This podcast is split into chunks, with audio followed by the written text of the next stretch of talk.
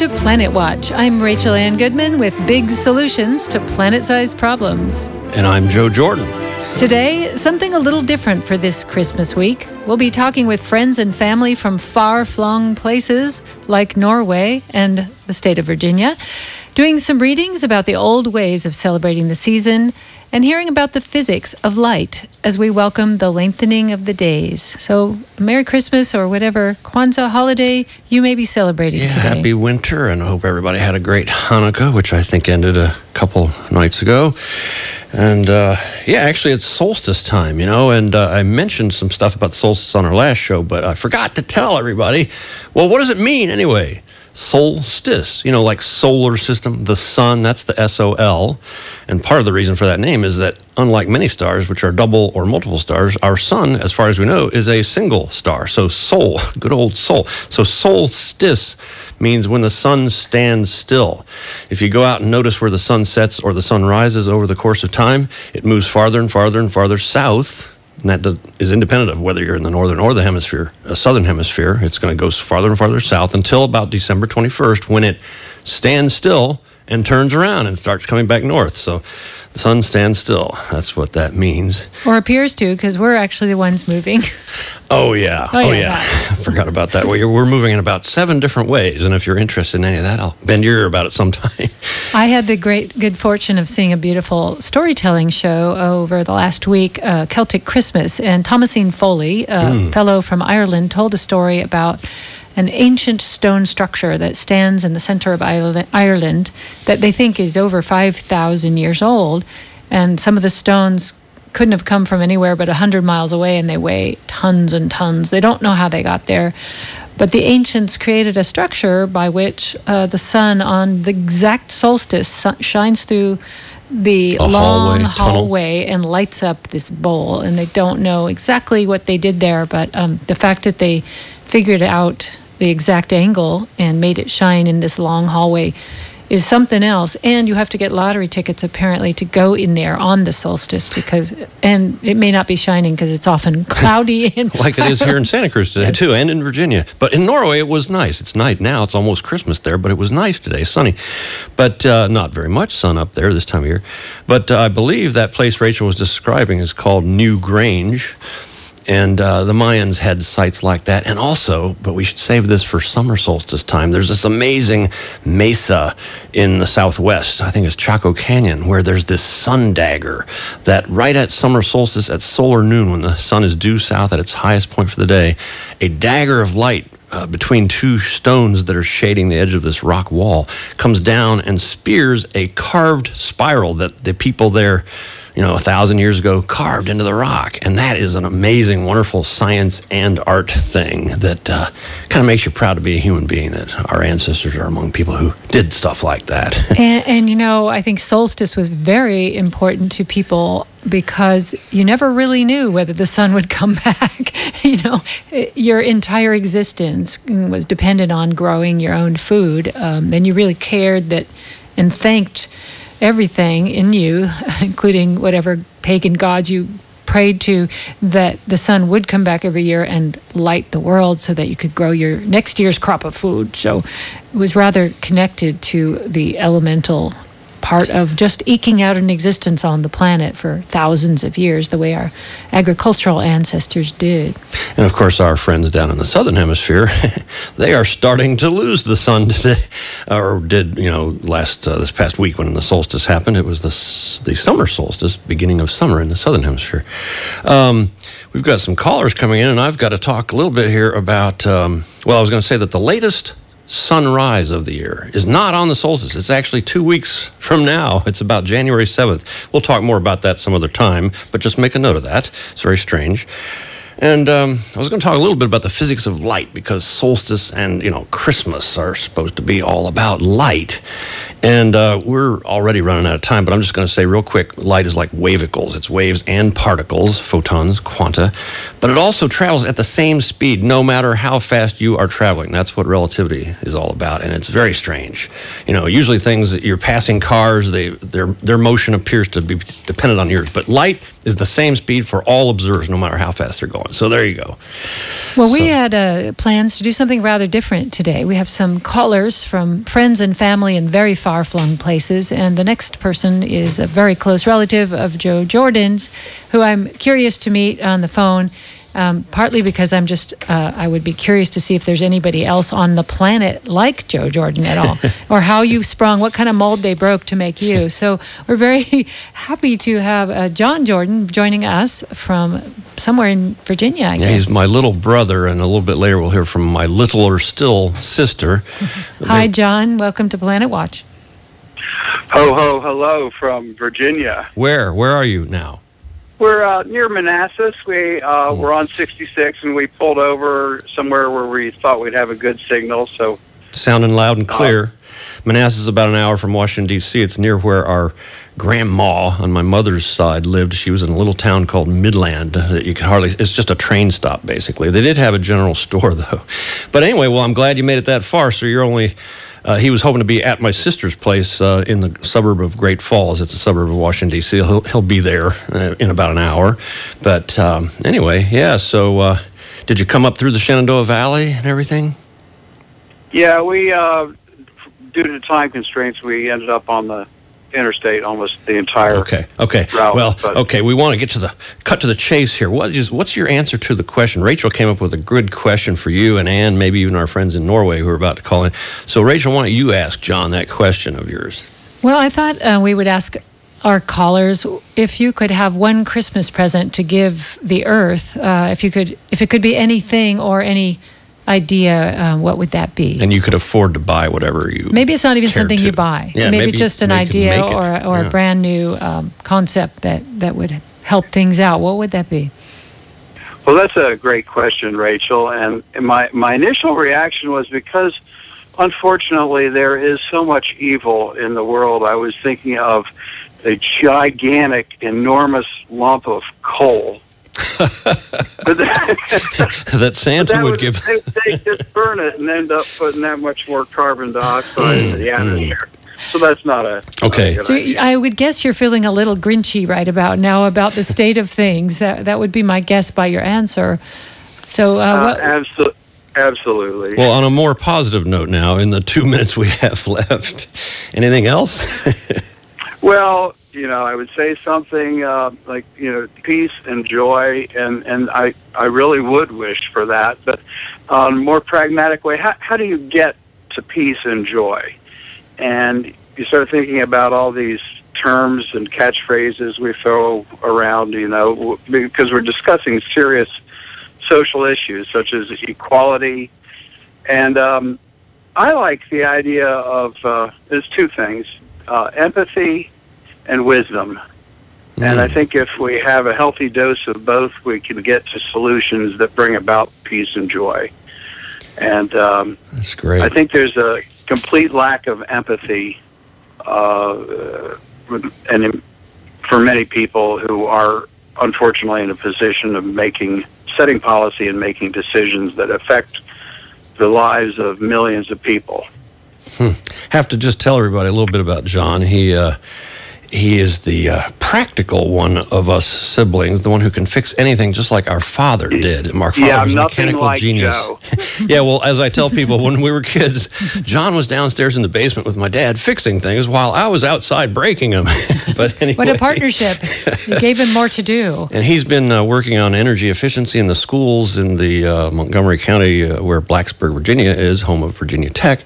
And he's also taught community college uh, electricity and energy and all kinds of things, uh, air conditioning and heating and ventilating for years. And uh, anyway, great to hear from you, John. And uh, hi to Donna there with you, uh, Hi. his wife. Hi.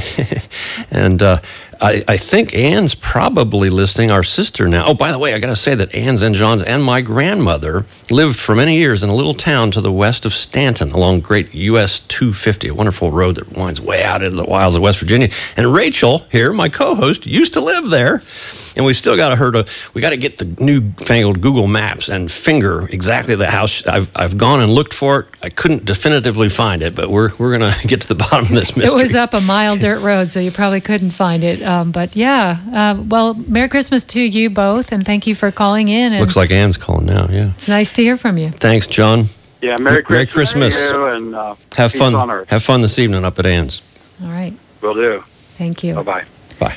This is Planet Watch. If you just joined us, I'm Rachel Ann Goodman, along with Joe Jordan, and we're hearing from far flung friends from near and far. And I do believe that Joe's sister's on the line in just a moment. We'll catch her as soon as we get the line put through.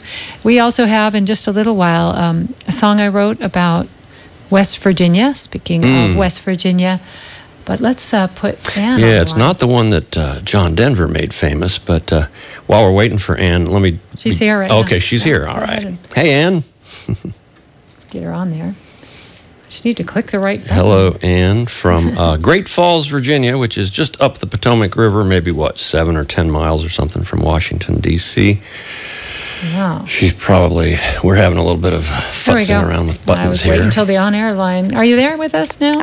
I am. Hi, Anne. Nice to meet you. Yeah. Hi, Merry Christmas to you guys. You too. Yeah, and you and you as well, and all of our relatives there. John's headed your way, and you're going to have a a little to do tomorrow, Christmas Day. The up at, up the country, we call it at the farm. Our mom was one of nine farm kids uh, in that little town of Midland, and. Uh, out in the country, and they would always have a big to do. In fact, they'll be having a big to do tomorrow, which is a huge feast with lots of country home cooking. And that's my one thing that I'm bummed out.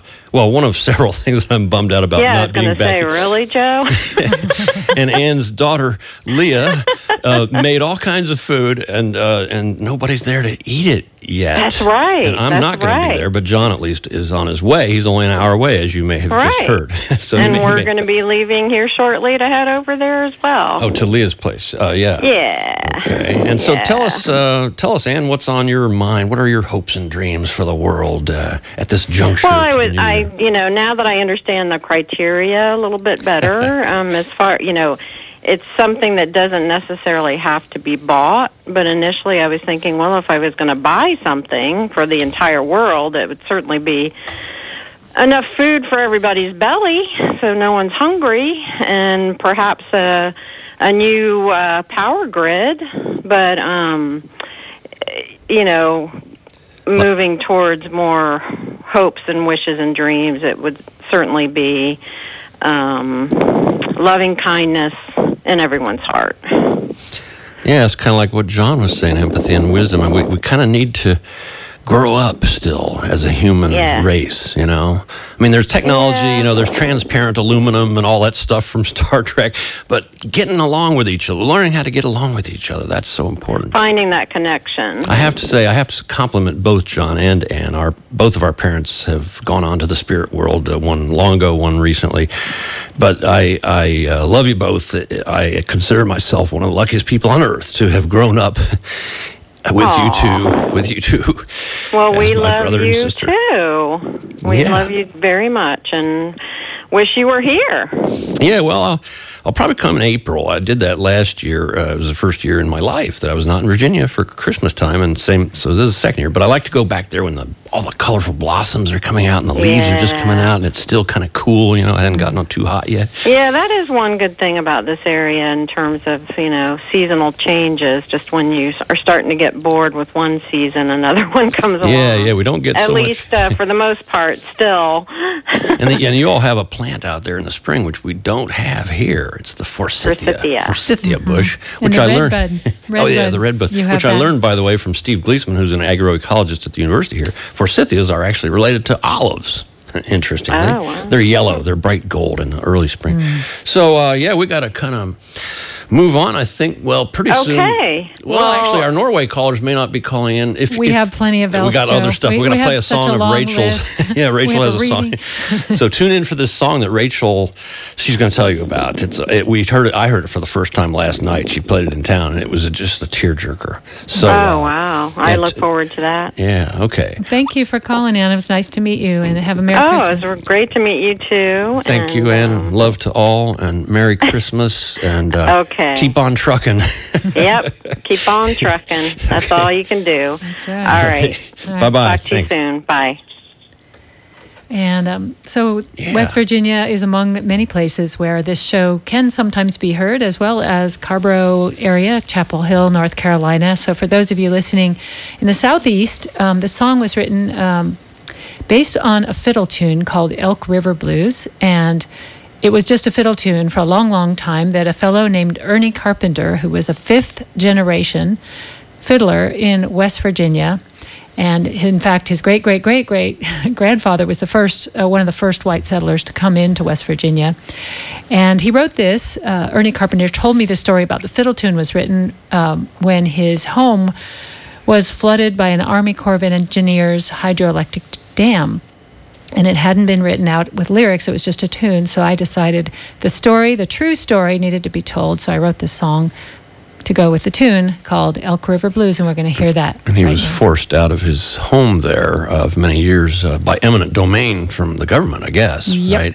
And Yep. flooded out. And uh, and i never really got over it but this tune was Mm-hmm. kind of his way of saying what how he felt about it yeah, I'm going to have to go uh, check out where that river is so or it's called the was. sutton dam And our Norway callers, I think you're on the line, but hang on, you're about to hear four minutes of beautiful music written by Rachel. So, uh, you could call back in four minutes yeah, or you can call back too. all right here's elk river blues Thanks.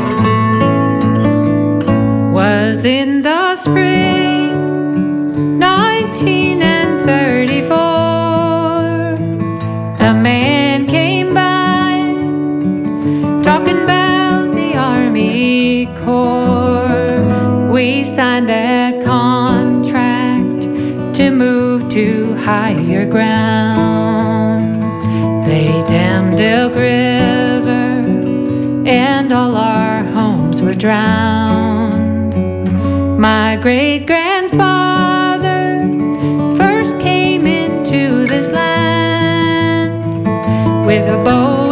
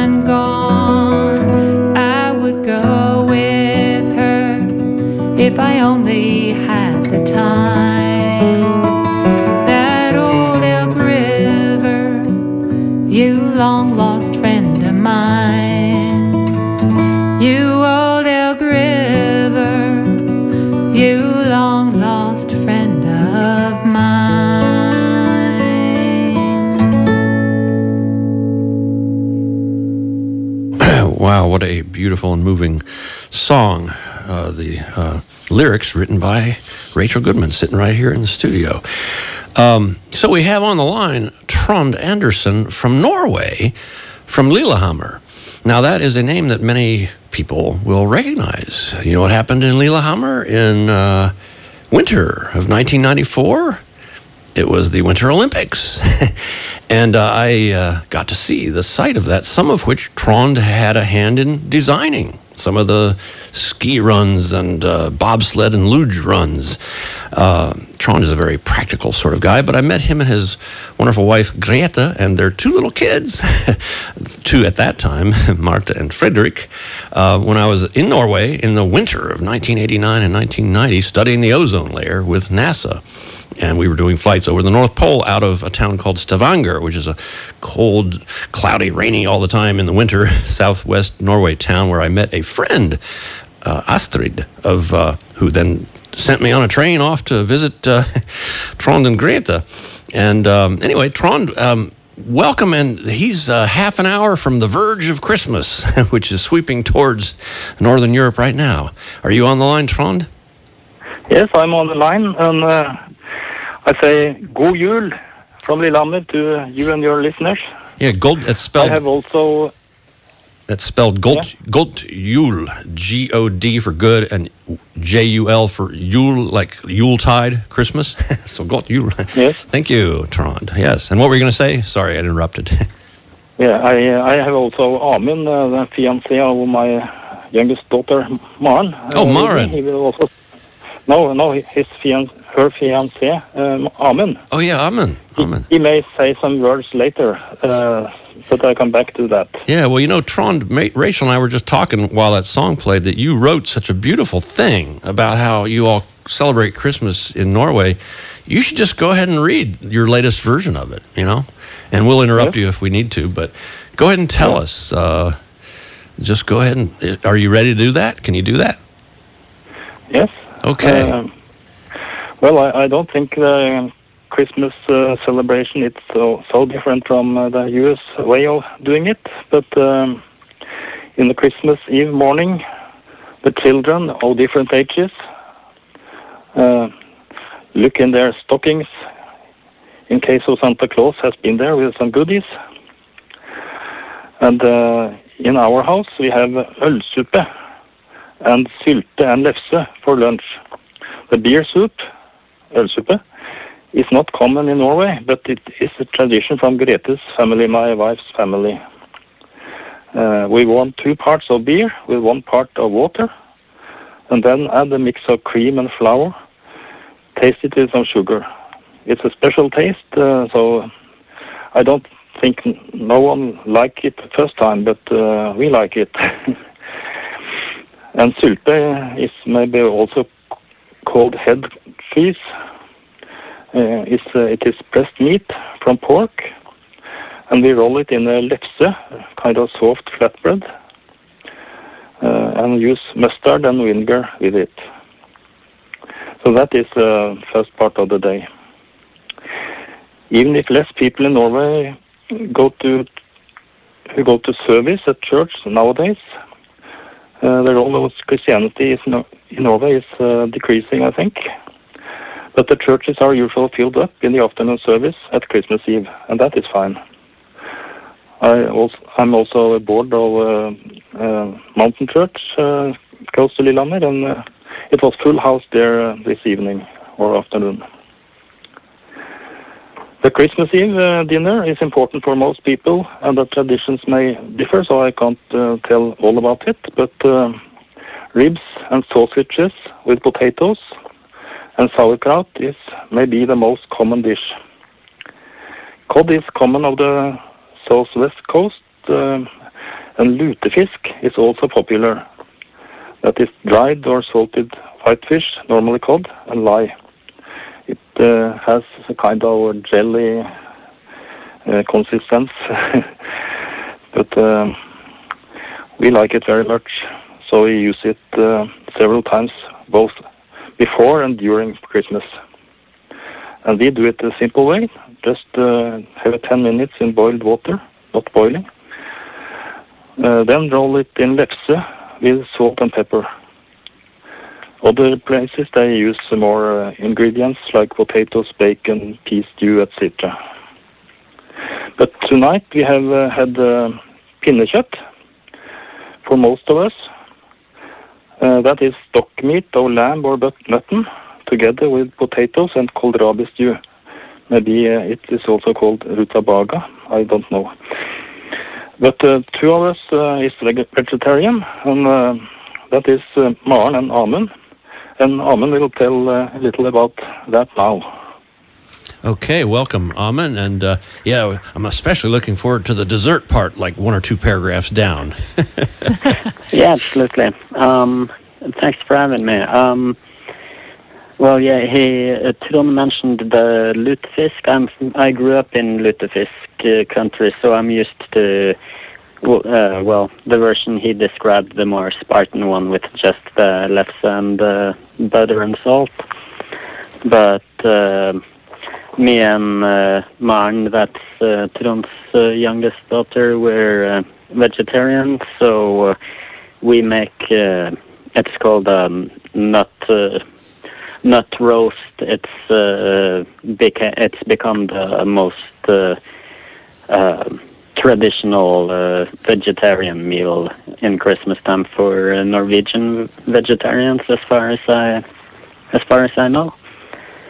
So um, yeah, that's. Uh, but we do we do it with uh, the same sides as uh, the others in the house, though. So we do the uh, kohlrabi stew and uh, uh, same sauces and stuff like that. And do you uh, do you drink uh, aquavit? That was something that uh, Trond wrote about here. Yeah. That's uh, What, do- what Uh, does it taste like? Um, uh, it's uh, it's a strong uh, liquor with uh, uh, caraway seeds. Oh, sort of 40% So- alcohol, I heard. so be careful Yeah. on that one. You wouldn't want to take too much. and all at uh, it's uh, I, I think uh, that might be uh, sort of an acquired taste. I don't think many people uh, really like it on uh, their first try, but uh, Yeah. Hey, well now we Yeah. gotta now we gotta get to the good parts. Uh, Yeah, tell us about dessert. When We're we were ready. visiting, uh, there's a lake that Trond's family has a cabin on, and uh, hills covered with bushes, and we climbed up to the tops of those and c- picked cloudberries. I'm trying to find Oh, yeah. the name in English or American or whatever. It's They sound delicious. but cloudberries they're golden, and they ha- you have them with cream. And so you picked some Yeah. this past August, and I guess you had them. and uh, the Norwegians they get uh, we get really protective uh, of the uh, cloudberry territories. Uh, so when you find a good spot, you don't tell anybody about it because uh, you want the berries to yourself. Kind of like hunting mushrooms Yes. around here. I was going to say our Yeah. chanterelle patches are quite protected in the same way. Um, we only have a minute or so, but I wanted to ask you, um, Yeah. what, what was the length of the day today? What was how much daylight did you see, if any, there in Norway? Oh, um, uh, I think it's about six or seven hours, right? Uh, maybe even shorter. Um, of course, uh, Lillehammer gets uh, quite a bit of daylight, though. Um, Trond might uh, he's uh, good with uh, the uh, keeping track of uh, well, weather. well um, and, uh, and also just to push it along here because we got to sign off shortly. But uh, Trond was saying that you are getting less snow nowadays than he remembers from when he was a boy, and of course that relates to a major theme of our show here: the the climate Yeah. havoc that is happening on the world. And I remember that back east in Virginia too. When I was a kid, we had sled runs all over the place. We had lots of snow and hard, hardly ever get any snow anymore. But Trond was commenting on that, and also he told me this Yeah. morning that you aren't seeing any northern lights. Of course, that doesn't have anything to do with climate. It's just a matter of the. But you call them the Nordlys, L Y S, Nordlys. Have you seen any for uh, uh, this season yet? Um, uh, just very weak ones this year, but uh, actually last year, just north of Oslo, I saw the most spectacular display that I ever saw in my Oh, life. Yeah, great. And uh, I grew up uh, farther north, so oh, okay, uh, okay. Yeah. Yeah, and Well- also this reminds me. And on on that note, I'm also I'm from a mountain village where uh, it, it's the ski slope Yeah, yeah. that opens first every season, and uh, we absolutely see the Okay. less snow. And today, today, Um, Trond told me he saw a very special, super colorful cloud called that we call polar stratospheric clouds or mother of pearl clouds. Anyway, I have to. We have to cut it off now. We're starting to run late. But thanks to you and Trond and our love uh, to your whole family, and uh, keep in touch. And uh, God jul. And uh, let's see. Happy New Year is how did it go? Niet or. Uh, uh, Maybe he could niet say it for us, Yeah, just say Happy New Year for us. How do you say that in Norwegian? God jul og godt nyttår. And to you too. Thank you for Yeah, being thank you. here. Both Bye-bye. of you. Bye bye. All right, a little sign in from Norway. And now uh, we're going back to the Yeah, south yeah. for a short reading Rachel's going to read her.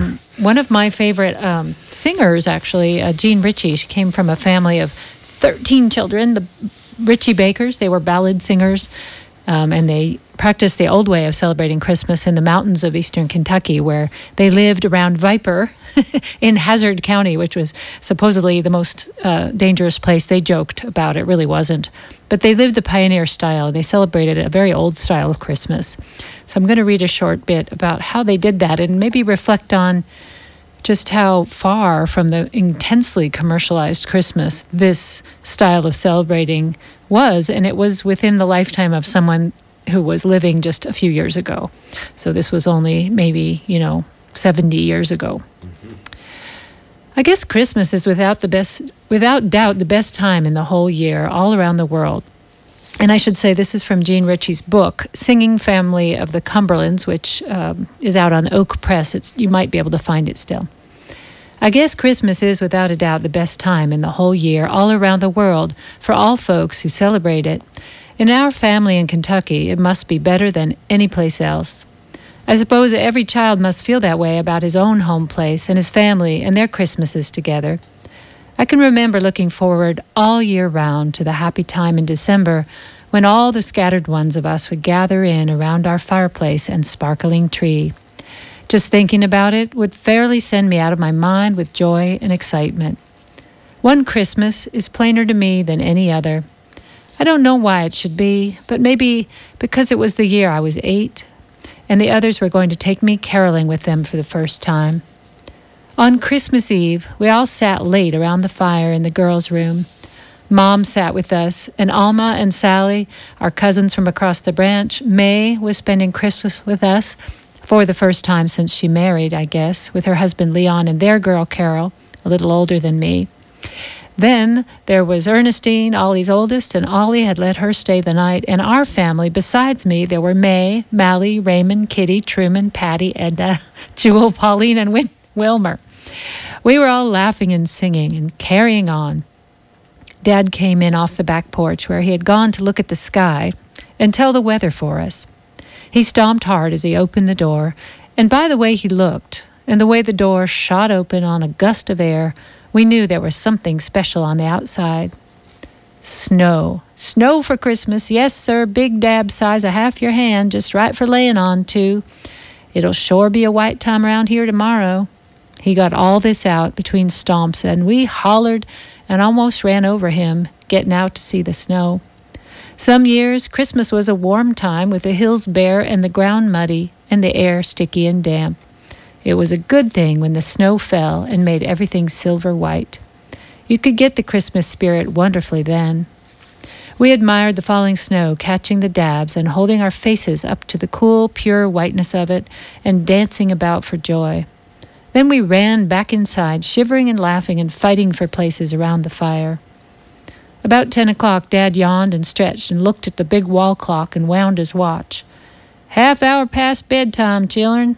Better get to sleep so Christmas could come in. We're going to stay up and watch it tonight, Dad. Going to sit up all night until it's time to go caroling, said Edna. Dad was dumbstruck. Well, you can all be crazy if you want to, but I aim to go to bed. Come on, Mom, leave the young uns to their foolishment. Mom picked up a lamp, and they went off through the little clothes closet that Dad had fixed so that it connected the two bedrooms, and we settled ourselves in for a long night. May could remember the farthest back. The tree, doesn't it shine this year? I think it's about the prettiest one I ever saw. The first one, though, that was a mighty good one to see, too. The first one? You mean you can remember the first Christmas tree? Around here, yes. When I was a very little girl, nobody in the country round really celebrated Christmas. Not what you call celebrate, you know. It was more of a religious time back then, and it fell on the 6th of January. Old Christmas, we call it now.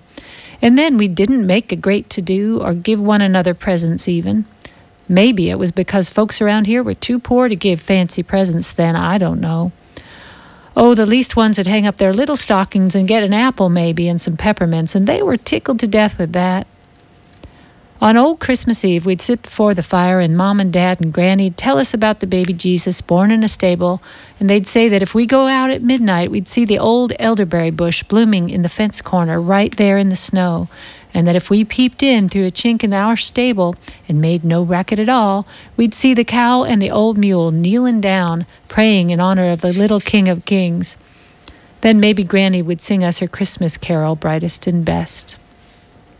I reckon the new Christmas and the ideas of presents and the tree Mom read about in a paper book of some kind. She used to keep the post office over on Clear Creek, and she got to read all the papers that came in through for folks. Anyway, the stories of how Christmas was celebrated off from here got to Mom, and she decided one year to make a Christmas tree for us. Dad and the others, Uncle Wash and Uncle Isaac and them, they thought it was all foolery and wouldn't be of much help about it, but on the day before Christmas, Mom called me to come, her eyes just a shinin' and a secret like. Put on your coat. I want to help you do something. I got my coat on and ran out with her. I could tell by her way that it was something nice. What is it now, Ma? Where are we going? She kept smiling quick little excited smiles, and she said, I want us to go out and hunt us up a Christmas tree. Gee, oh, I could have tuck wings and flew, as they say. I was so tickled. We got us a hatchet and lit out for the biggest, worst snowstorm you ever saw. We had to fight our way through deep snow already on the ground, across the branch, and up the steep bank on the road. The nearest evergreens were pretty far up the hill, and it was hard going, slick ice in under the soft snow, and to cap it all off, it began to snow even harder, the wind slapping it right into our faces. You couldn't see your hand before us, and the wind was blowing so hard we couldn't stand. Mom grabbed my hand. We have to go back, she hollered above the storm noise. Well, I began to cry. I knew if we went back, it would be too bad to come out again after this storm, and Christmas would pass with no tree. Come on, I said. She sounded mad. And then she said, I see us a tree we can get to. Don't have to be no pine now, does it? Down by the branch across from our house were growing some little sycamore saplings, and Mom took the hatchet and cut down one of them. It didn't have any leaves, but the little woolly winter tags were hanging right pretty all through the limbs of it. We took that tree home and propped it up in the front room, and that night, after supper, we decorated it. Let's see, we cut, cut out colored paper of old catalogs and tied them here and there with little bright wool threads, and we strung popcorn and hung it around. And the next morning, when we got up, there were big apples, saved for winter in the cellar hall, hanging from the branches. Under the tree was a big plate of molasses candy Mom had made. And as I look back on it now, it was kind of a queer Christmas tree, but to us, it was the prettiest thing we had ever laid eyes on. wonderful reading, Rachel, and a wonderful passage from a book. Uh, maybe sometime on later shows you can play some of her music for us, eh? Yes, we'll do that. We we probably will not have time today, but not we will today. play some of her carols that she used to sing. Yeah, thank you for doing that. Uh, there are two more items on my agenda, and then any time we have left over, we got some loose ends we can do, including maybe our guest in the studio here could even say a few words. But uh, two things we got to do. Um, in 1968, before probably at least half of the people listening to this were even born, when I was a teenager, one of the most momentous events in the history of humankind happened. And it was a, a wonderful moment because the United States, America, had gone through a terrible year that year. 1968 was the year when both MLK and RFK were assassinated. You know, major good world leaders. So, this thing coming on Christmas Eve of 1968, it was the first time humans ever loosed the bonds of the earth and went out to the moon. I'm not talking about the moon landing, that happened in July of a year later, 1969. But on Christmas Eve, these astronauts uh, of Apollo 8 had been orbiting the moon like 10 times. And before they last dived behind the moon, out of radio contact, a very suspenseful moment ensuing because if we did not hear their voices back on the bright right hand crescent side of the moon at exactly the right second, we would know something had gone wrong and they probably would never come back home for the holidays. But anyway, so as they were going in behind the moon, uh, they read. Uh, the Genesis story from the Bible, a little bit of it. And I have a, a clip that Jason uh, has uh, queued up for us here. We're going to cut out some of the middle part, uh, just get the beginning of it and then the end of it. It was very touching, and then, and then just at the end of it, uh, something that is greatly moving to me. A because it's the first time I've heard it for 50 years, most of my life, and B because they they talk about good night to all of you there on the good earth. And they did not know. Nobody knew at that time whether they would ever come back to the good earth. So here, here is that clip from 1968, Christmas Eve.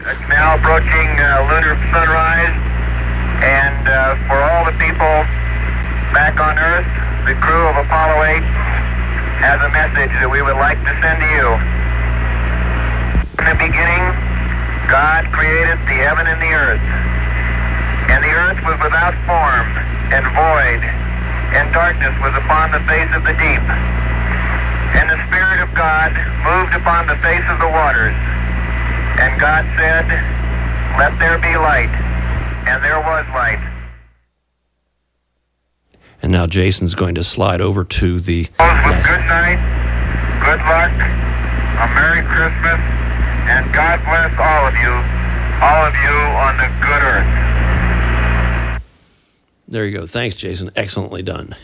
and what an amazing moment in human history, you know. And it was kind of a big surprise. We'd had a lot of failures in the space program, and we were behind, you know, the Russians at every stage. And suddenly that year, just a couple months before this was happening, we all said, "Hey, what? We're going to the moon in, in December? What? Okay." well, anyway.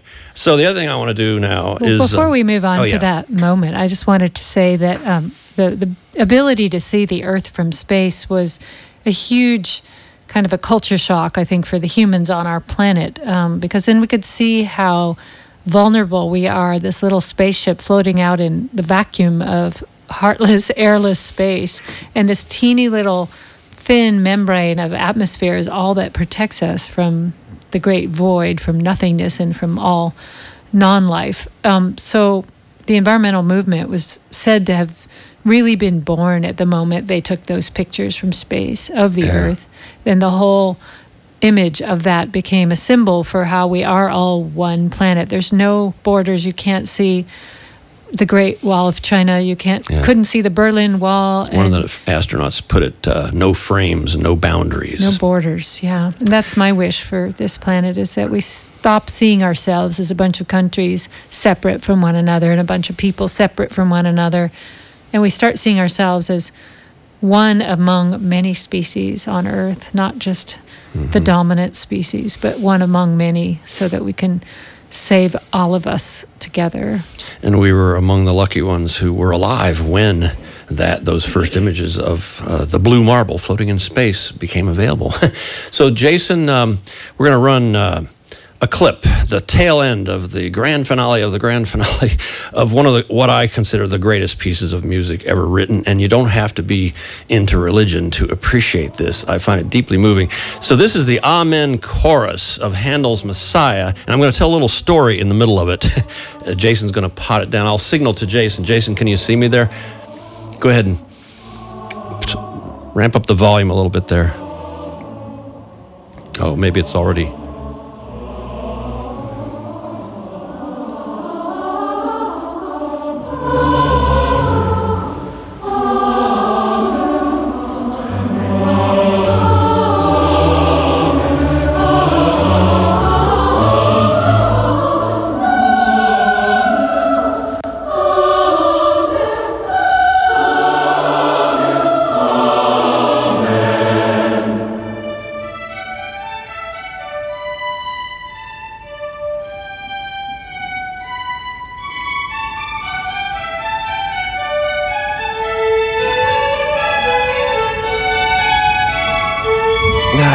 Guys if you're trying to talk to me or talk to us. I can't hear you.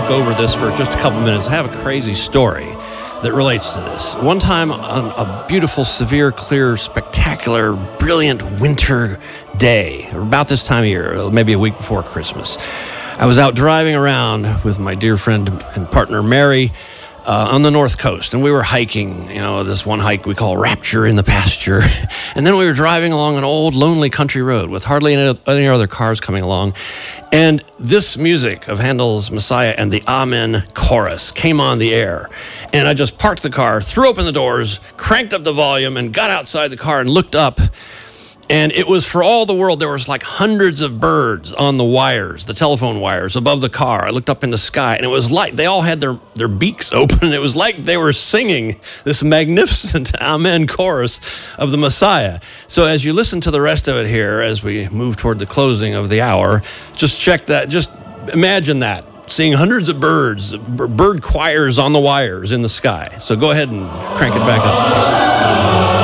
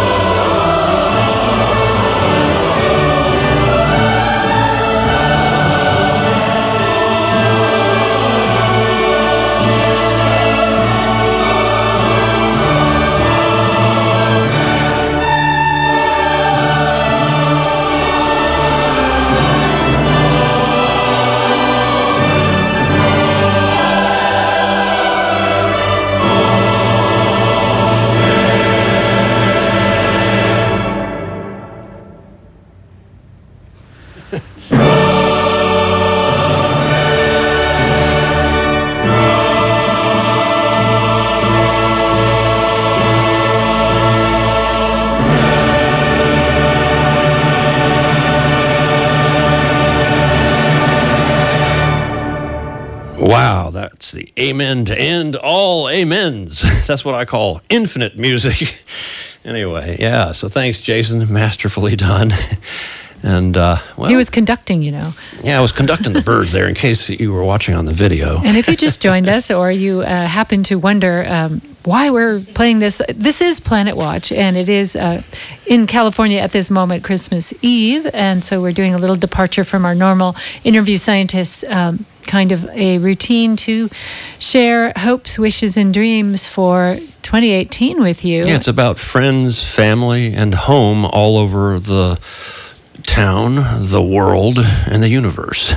And it's two minutes to Christmas right now in Norway, where our call in guests are celebrating or maybe sleeping by now. so, in 30 seconds, Joe, what would you buy the planet if you could get anything? It doesn't have to be a thing. Okay, well, the two big gifts are a guaranteed minimum income for all people, where we don't have to worry about scraping and scrounging for a living, and some, some way to pull massive amounts of carbon out of the atmosphere to save us from a lot of doom and gloom that we are facing if we don't do that. So there you so go. So you scientists out there, get to work. Thank you, Joe, and thanks for 50 you, great shows of. Uh, 50, this is our 50th show. Yes, we're gonna have to have an anniversary party in mid-January sometime. Somewhere. We survived. yeah. Somehow to tell it another day. So you have been listening to Planet Watch, big solutions to Earth-size problem. Now heard, now heard in California, North Carolina, and Ohio. Hey to all of you listening in Ohio and North Carolina and possibly West Virginia. We are now podcasting at planetwatchradio.com. So go there, you can subscribe. We appreciate your listening in and welcome you to join us next week as we present a reflection on the best of Planet Watch. And may 2018 be better for the planet than 2017. And may you and all the planet's beings have good health. And keep an eye on the sky.